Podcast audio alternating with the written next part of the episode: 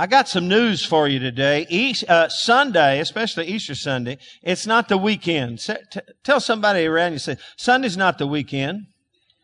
It's really not. I don't want people to tell you that it's the weekend. It's the week beginning. All right. That's when our week begins. It's the week beginning. And so we're beginning a great week this week, celebrating the resurrection power of the Lord Jesus Christ. I read something this morning on the internet I, I, and I would, thought I'd read it to you, but I'll just tell you before I get into my message, I thought, hey, this is pretty cool. You know, Jesus, when he rose from the dead, the Bible says he took the, there was a napkin, I think, over his face or something. And, he, and the Bible says in John, he folded it up and set it aside. He took time. You would think, why would Jesus? You know, if I was coming forth from the dead, I just. How many of you know you wouldn't take time to fold up the napkin, right? Why did he fold up the napkin? Well, in his day, the head of the house, the you know the the the the folks that had resources, who had servants, during the meal, if the head of the house just crumpled up his napkin and threw it uh, the, the servants knew no matter if he got up and left, they knew he was done. He was finished. It's over. Okay. Uh, but Jesus took time to fold it. Now, if the, if the head of the house folded the napkin and set it aside, what he was telling his servants so he wouldn't have to tell them, I'm coming back. Don't mess with this. I'm coming back. So here's Jesus, the resurrected Christ, rises from the dead, takes time to fold the napkin and tell the whole world, hey, even though I'm ascended to the Father, guess what I'm doing? I'm Somebody say he's coming back. Amen. And we are that generation. We are the church who have the opportunity potentially to see and experience the return of Jesus Christ to planet earth. So I just thought I'd share that with you. Tell two or three people he's coming back. Come on. He's coming back. Woo. He really is. Turn in your Bible to two passages. First Peter chapter 1 verse 3 and and then 1 Corinthians 15. 1 Peter 1 and 1 Corinthians 15. Today I'm gonna, I'm gonna build a great case for the resurrection of Jesus Christ from the dead. I, I, and, and we're gonna start from the beginning. Uh, in fact, the title of my message is long, okay? Well, uh, the content of my message is, is not long, eh, but I kind of summed it up in this. Resurrection Day, the hope for all humanity. Somebody say, Amen. Resurrection Day, the hope for all humanity. Here's what we're going to talk about just a moment. I'm going to show you 1 Peter 1. We're going to talk about the creation. That's you and me. We're going to talk about the cradle. We're going to talk about the cross. We're going to talk about the empty tomb. And then we're going to talk about the altar of God. Okay, here we go. Say it with me. Say creation, the cradle, the cross, the empty tomb, and the altar of God. Right here in the altar. Did you know you can have an altar in your car if you want? You can have an altar in your backyard. You can come and kneel before God. You can, you can, uh, you can experience His presence anywhere. But today we're here in His house. And today this is, we're going to turn this, what some might call the stage into the altar. And here's what I believe at the close of this service we're going to be able to do. We can come to the altar and just embrace the resurrected Christ. Amen. Somebody say He's alive. He really is. First Peter chapter one, I said resurrection day, the hope for all humanity. I love this. I want you to read it out loud with me. Here we go. Everyone together. Bless, uh, here, there we go. Blessed be the God and Father of our Lord Jesus Christ, who according to his abundant mercy has begotten us again to a living hope through the resurrection of Jesus Christ from the dead. Let's read it again. And I, I'm telling you, blessed means highly favored and happy. Okay? And he's blessed and highly. Let's read it out loud a little better, a little stronger. Especially when you get to according to his abundant mercy. How many of you appreciate the mercy of God? And, and then you get to that living hope. And then when you get to the resurrection, I'm telling you, there's a lot happened on resurrection day. Here we go, everyone together. Blessed be the God and Father of our Lord Jesus Christ, who according to his abundant mercy to a living hope through the resurrection of Jesus Christ from the dead. Let's give the resurrected Christ one more praise and clap offering this morning. Woo! He really did rise from the dead. And in 1 Corinthians 15, I could read the whole thing there and it all pertains. I would encourage you to do that, especially beginning in verse 12, uh, because Peter, uh, pardon me, Paul starts uh, really talking about the resurrection, that some didn't believe there was a resurrection, uh, but there really, and, but he said, hey, in fact, look in verse 19. If in this life only we have hope in Christ, we are among all men most pitiable or miserable. Verse 20, but now Christ is risen from the dead and has become the first fruits of those who have fallen asleep. You see, Jesus really did rise from the dead. And he did so for you and I. If he didn't rise from the dead, as I said a few moments ago, we're just playing around here. There's no reason to be here.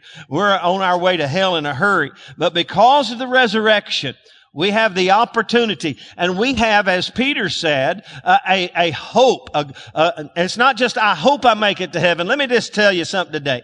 I, I could have tell you something today? In fact, you can respond to me. I'm going to ask you a question and you can answer me however you want. Could I tell you something today? You say, tell me, preacher. Preach it, preacher. Preach it, pastor. I want to tell you something today about, about heaven and eternity. Jesus really did rise from the dead, and your hope is not, I hope I make it to heaven. Some people are always wondering if they're saved. Listen, if you're always wondering if you're going to heaven, you probably are not going to heaven. I know there are doubts that can come upon believers, but let me tell you something. If it doesn't settle in your heart that I belong to Him and He is mine and I am His and I'm on my way to heaven from Beaumont, Texas. I hope it's not today, but in, whenever it is, I'm going to split heaven wide open. I'm not going to split hell wide open because I belong to Him and I have put my trust and confidence in Him and have experienced His abundant mercy. Somebody say hallelujah. So if you're just kind of knock on wood, I hope I make it to heaven. Today is your day because you need to leave this place knowing in your knower. How many of you know we got a knower? There's some things I know.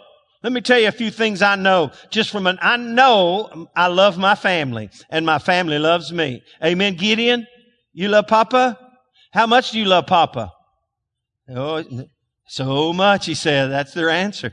I know I love my family. I know my family loves me. There's a lot of things I know. We know in our knower. And in your knower, you need to know that you belong to him and that you're on your way to heaven. If you don't today, the altar will be open for you and for all of us here today. So blessed be the God and the Father of our Lord Jesus Christ, who according to his abundant mercy has begotten us again to a living hope. It's not a dead hope.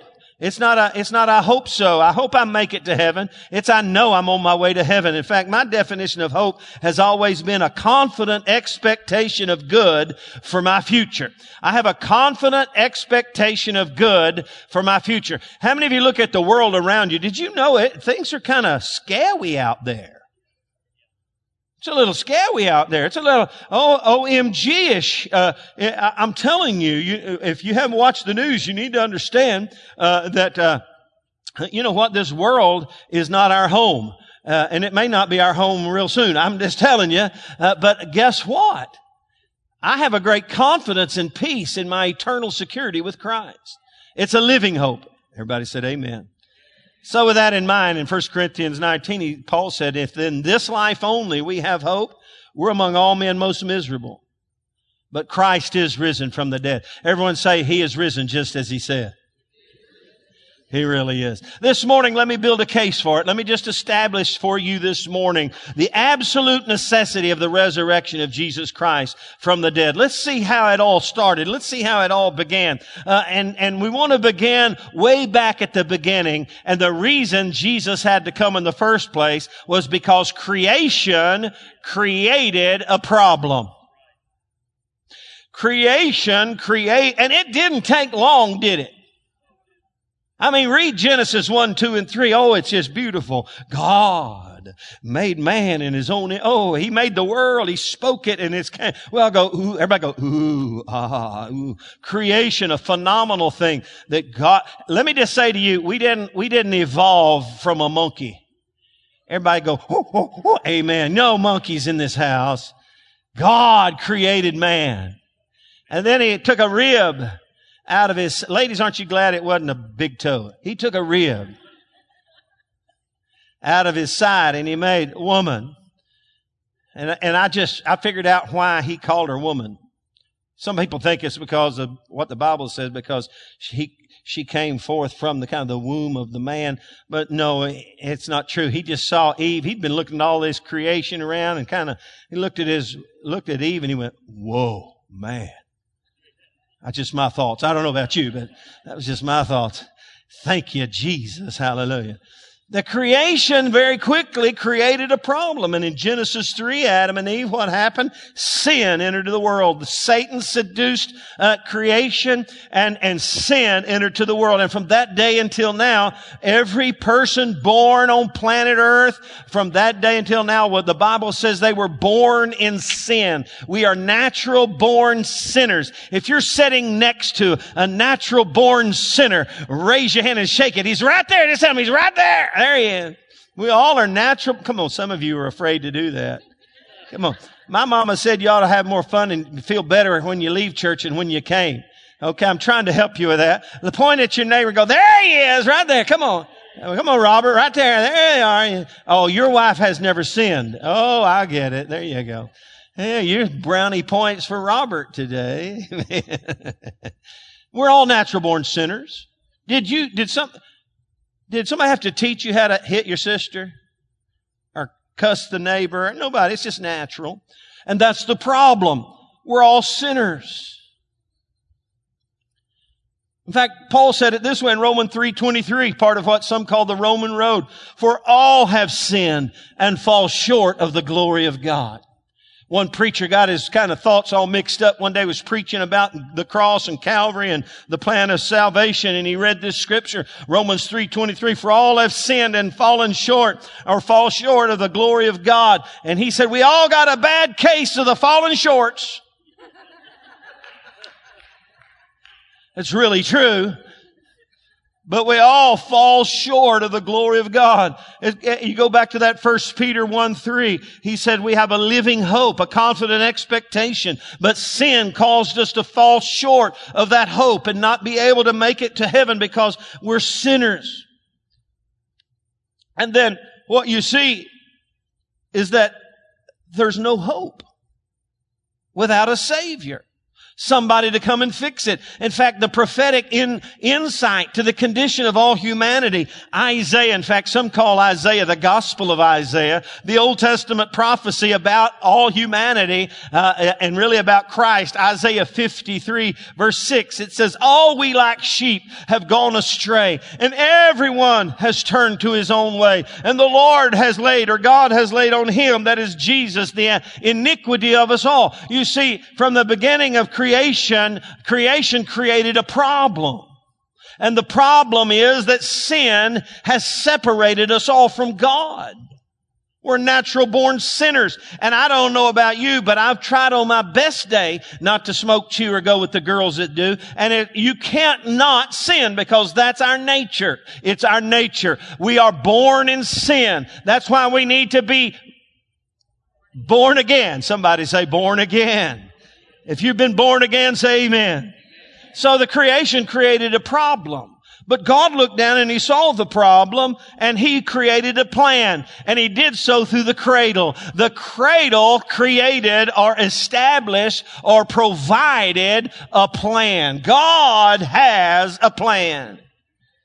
He looked at the sinful nature of humanity and he, he developed a plan. And if you were to read the Bible from the beginning to the end, you would understand something about the Bible as we've learned in 40 days in the Word, that it's not some random uh, batch of authors who just scatter brain, you know, and shotgun spread kind of style their thoughts. Uh, it's all inspired by God. It's God's history book. It's His story. And from the beginning beginning to the end, the theme is the same, written over 1600 years by 40 something authors. The theme is the same, that God has come through Jesus to redeem humanity from their sins.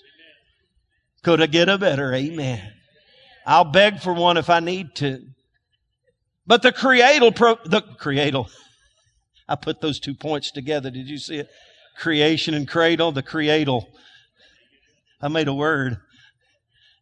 The cradle provided a plan.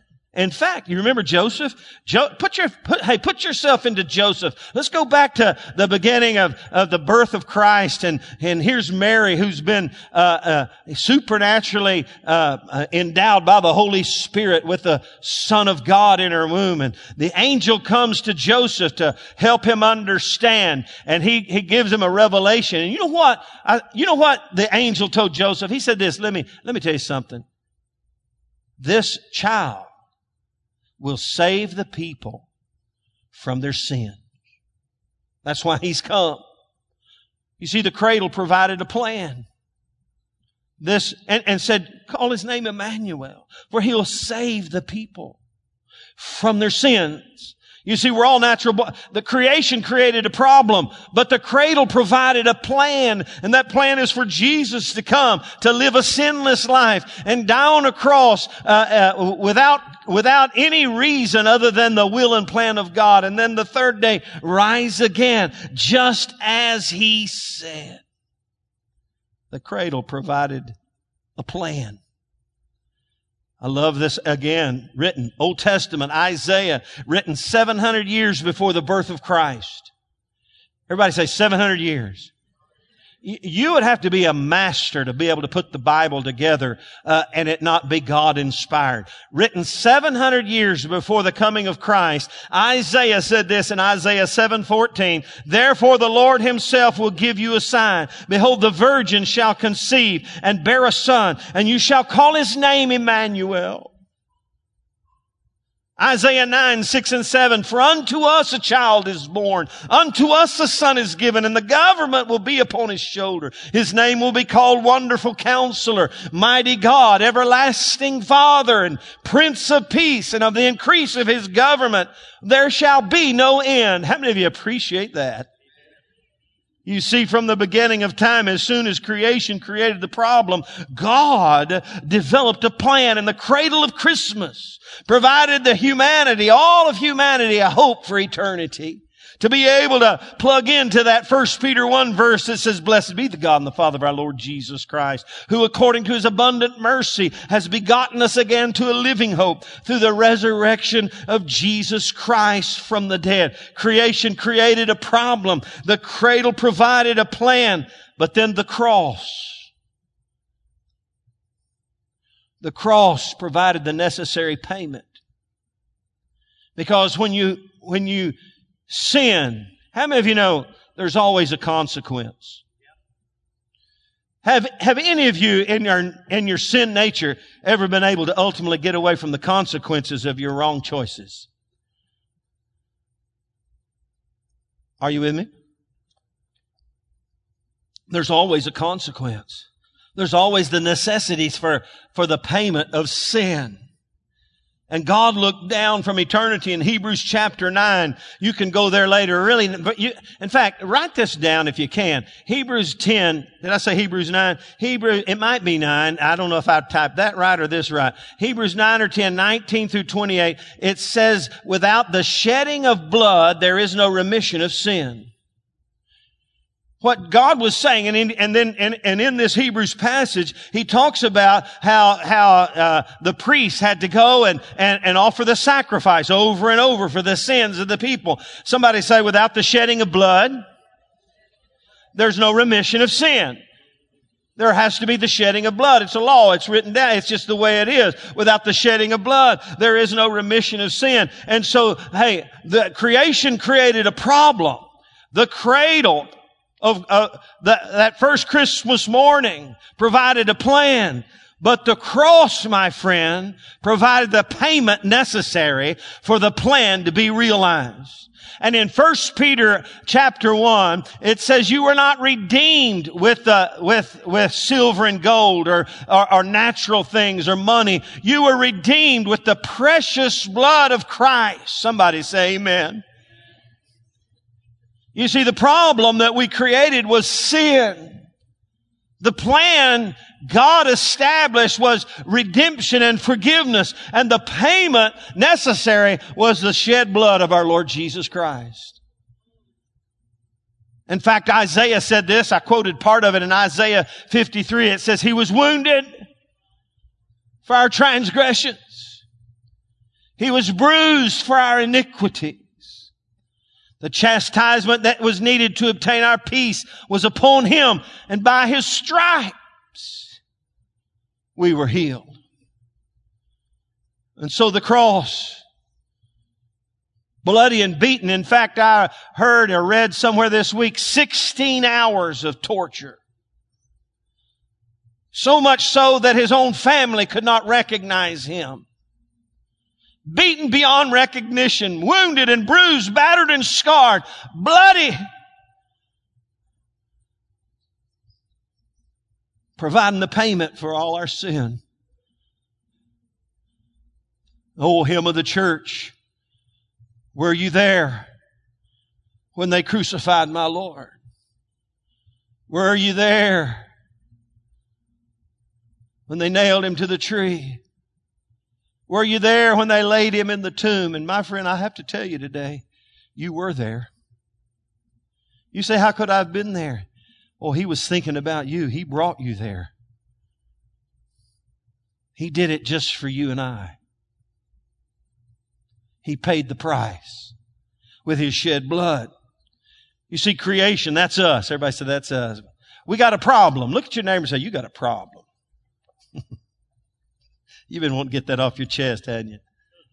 We got a problem. Creation has a problem. We're natural born, we're natural born sinners. God looked down and realized, uh-oh, what's going to happen now? I got to create a plan. And so the cradle introduced the plan of God, the redemption plan, the redemptive plan for Jesus Christ to come and to live a sinless life and die on a cross for the sake of, and pay the price and, and, and be the, the final sacrifice. You see, up until Christ, they had to sacrifice over and over. But the Bible says in Hebrews and other places, He was the final sacrifice the bloody cross provided the necessary payment needed to cleanse humanity from their sin. Somebody say, Thank you, Jesus. And as you know, and as I read, they laid him in a tomb, a borrowed tomb. And three days later, death could not hold him. I said, death could not hold him. You see, the cross provided the payment, but the empty tomb provided the power. Somebody say power. In fact, if you look in Romans chapter 6 and in Romans 8 and really in other places, it, it, talks about the power of the resurrection and, and the fact that we were there. Romans 6, oh gosh, let me just read uh, the first few verses. What shall we say then? Shall we continue in sin that grace may abound? Certainly not. How shall we who died to sin live any longer in it? Or do you not know that as many as us, as us were baptized into Christ Jesus were baptized into his death? Therefore we were buried with him. Somebody say amen. We were buried with him through baptism into death that just as Christ was raised from the dead by the glory of the Father, even so we also should walk in newness of life. For if we had been united together in the likeness of his death, certainly we also shall be in the likeness of his resurrection. Knowing this, now catch this, knowing this, that our old man was crucified with him, that the body of sin might be done away with, that we should no longer be slaves to sin. For he who has died has been freed from sin. And if we died with Christ, we believe that we shall also live with him. Knowing that Christ, having, having been raised from the dead, dies no more, death no longer has dominion over him. For the death that he died, he died to sin once and for all. But the life that he lives, he lives to God. Likewise, you also, that's us. Likewise, you also reckon yourselves to be dead indeed to sin and alive unto God in Christ Jesus our Lord. You see, hey, it's the power of God.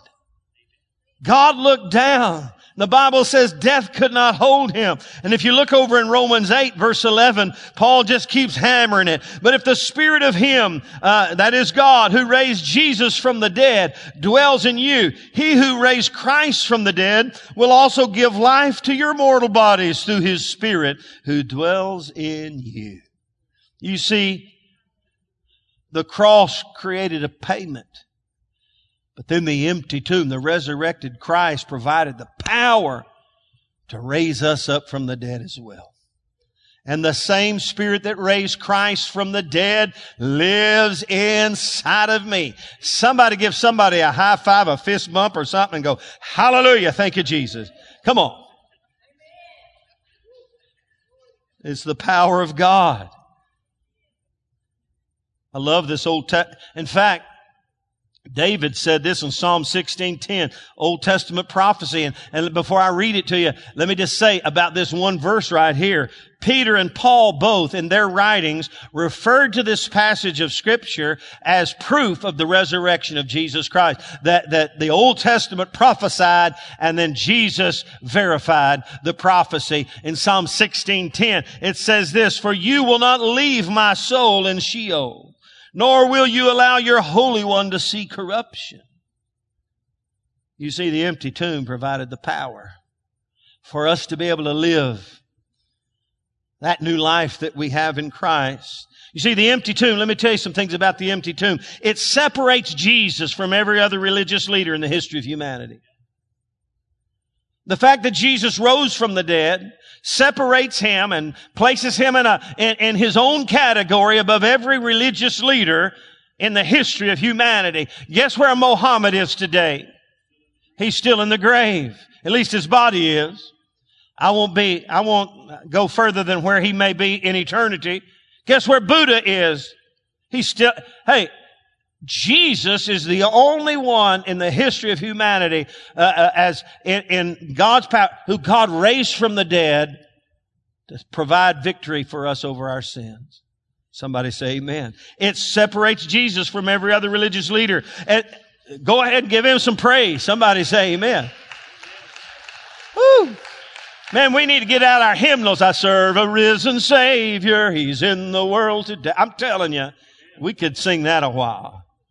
He lives, He lives, Christ Jesus lives today. He walks with me and talks with me along life's narrow way. He lives, He lives. I'm going to try it. Salvation to impart. You ask me how I know He lives.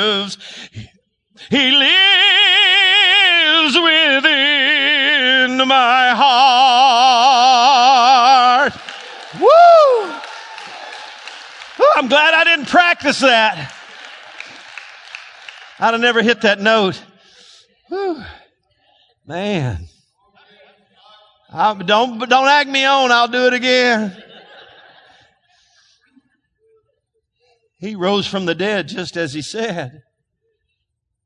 It serves not only and separates G, the, the empty tomb not only separates him from every other religious leader, but the empty tomb serves as proof of the authority of Jesus Christ over everything.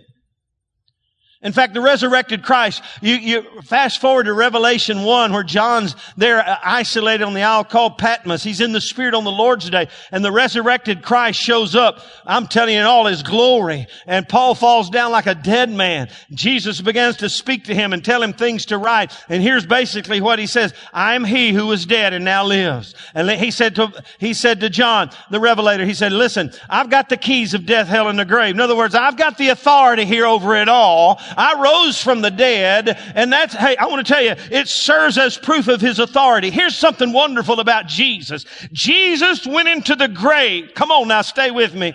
If y'all don't amen me, I'll start preaching harder. Jesus went into the grave as the sacrificial Lamb of God. Are you with me? Remember Abraham and Isaac? Isaac was the, was the picture of the sacrificial lamb. And in, in, in Isaac's circumstance and situation, God provided uh, an alternate sacrifice and the ram was in the bush. You remember the story. And so Jesus is the sacrificial lamb for the sins of all humanity. He went into the grave as the sacrificial lamb, but three days later, the Bible says he rose from the dead as the chief shepherd of all the sheep. He went from sacrificial lamb to chief shepherd over all the sheep and the resurrection of Christ validates and serves as proof of the authority of Jesus Christ over everything. And when he does return, and he will come again, he comes again as the King of Kings and the Lord of Lords. The Bible says in Revelation that all the kingdoms of this world will become the kingdoms of our Lord and of His Christ. The resurrection serves as proof of His authority over all things. In fact, my, listen to me today. I don't know where you stand with Jesus. I don't know if you are here today just because somebody, I don't know where you are in your eternal security, but understand something. At, in that day, whether we, if, if we live until His return, we will all stand before Him. And the Bible says every knee, not some knees, every knee will bow and every tongue will confess that Jesus Jesus Christ is Lord to the glory of God the Father. Whew. The empty tomb separated Jesus from every other religious leader. It serves as a proof of his authority over everything as King of Kings and Lord of Lords. And thirdly, the resurrection and the empty tomb signals to all demonic powers, both past, present, and future, that their days have been and are numbered. In fact, they already know who wins in the end. They have already, you see, our victory is not in the process of being won. Our victory was won on Resurrection Sunday. Somebody say amen.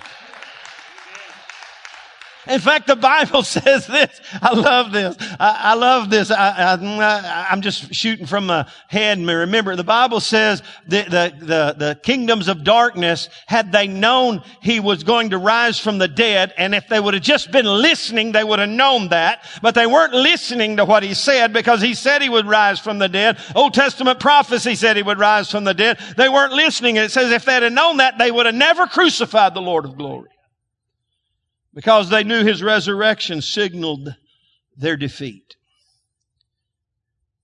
But the empty tomb not only signals the defeat of all demons, devils, and hell, but it secures our eternal place in heaven. And as Paul said in 1 Corinthians 15 that I read just, hey, if Christ is not risen, we're all still in our sins. But Christ is risen from the dead just as he said. I love what Paul said to the Ephesian church.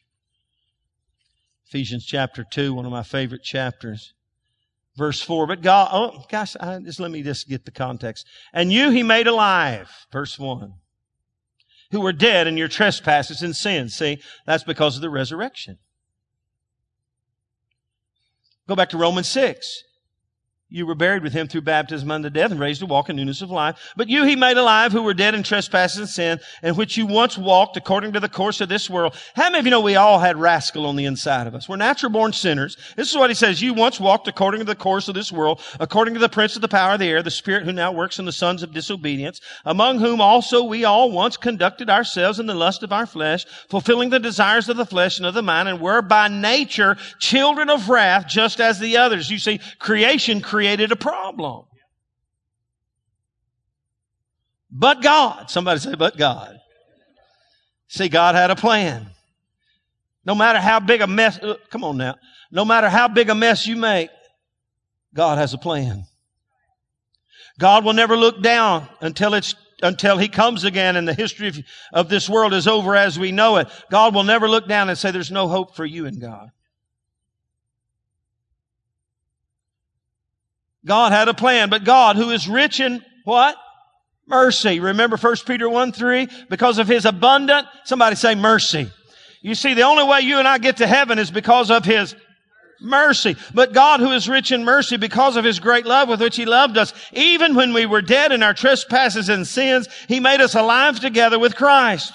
Let me throw this in. By the resurrection of Jesus Christ from the dead. By grace you've been saved. And he raised us up together and made us sit together in heavenly places in Christ that in the ages to come, that is in our future, he might show the exceeding riches of his grace and his kindness towards us in Christ Jesus. For by grace you've been saved through faith. That's not of yourselves, it's a gift of God. You see, the resurrection of Jesus Christ, the empty tomb, was the final piece to the plan of God. to provide all of humanity the opportunity to be reconciled to God and come back into right relationship with Him. Creation created the problem. That's you and me. The cradle, the birth of our Lord, introduced God's plan to bring a Savior. The cross provided the necessary payment for the sins of all humanity. The empty tomb provided the power of God to raise not only Jesus from the dead, but all of us.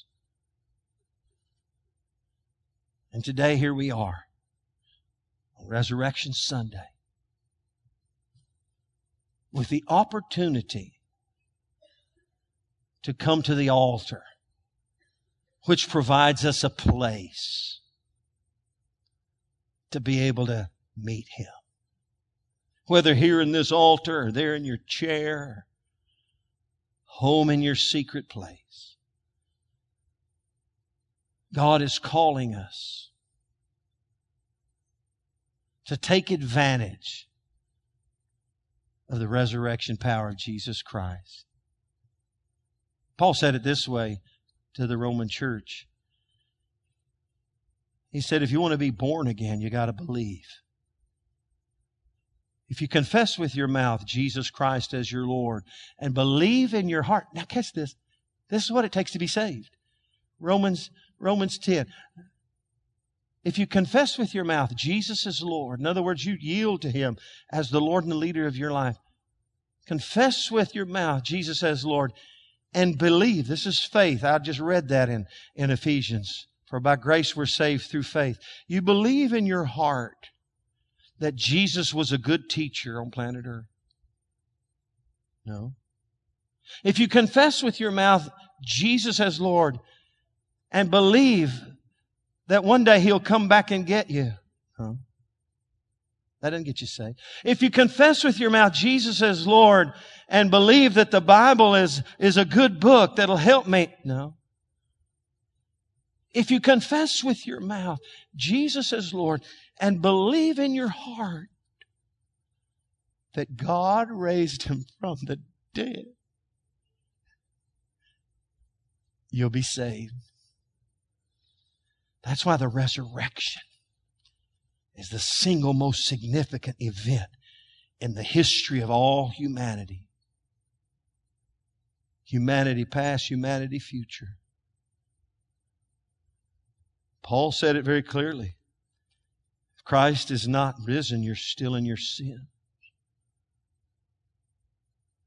And among all men, most miserable. But he is risen, just as he said. Let's stand together. Father, today, on this wonderful day of celebration, just as you told those first visitors to the empty tomb to rejoice.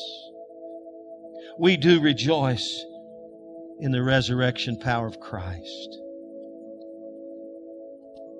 But Lord, today we pause to spend a little time at the altar, to bow our hearts and our heads and maybe even our very knee before you to confess you as our Lord and to confess our faith in you as the resurrected Christ, to provide new life for us. With every head bowed and every eye closed, just for a moment. We won't be here long. We'll be done in just a moment. But let's don't pass up this moment of opportunity and miss the opportunity in the moment for God to birth a fresh hope in the hearts of everyone here. If you're here today and you just kind of hope you're going to heaven, you're just kind of knocking on wood and hoping that somehow in the end it'll all work out. Listen today, you can't, you can't have that kind of hope.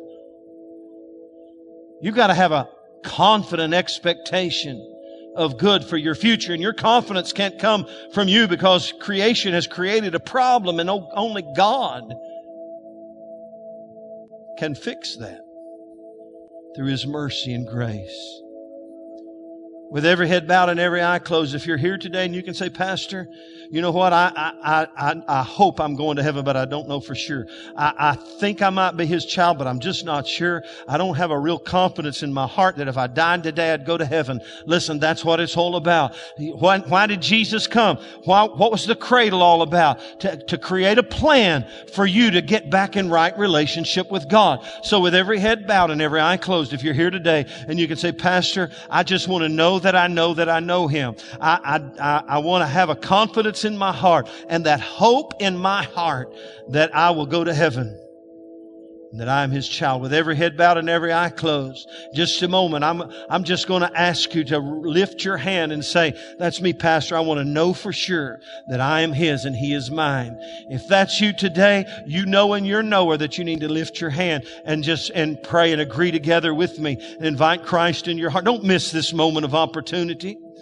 So right now, with every head bowed and every eye closed, if you're here today and you just kind of have this, this kind of sketchy thought that I might be going to heaven, but I'm just not sure. I might be his child, but I'm just not sure. If that's you today and you want to know that you know when you walk out of this door, you belong to his and forevermore you, you are his and he, uh, you are his and he is yours. If that's you today, right now, with no waiting, no procrastination, no thinking about it other than I want to get this straight. If that's you today, lift your hand hand wherever you are and wave it and just say, that's me, pastor. I want to know for sure that Jesus Christ lives in my heart. Come on now. There's others that need to lift their hand. Some are lifting their hands. We're going to pray together and we're going to get this straight.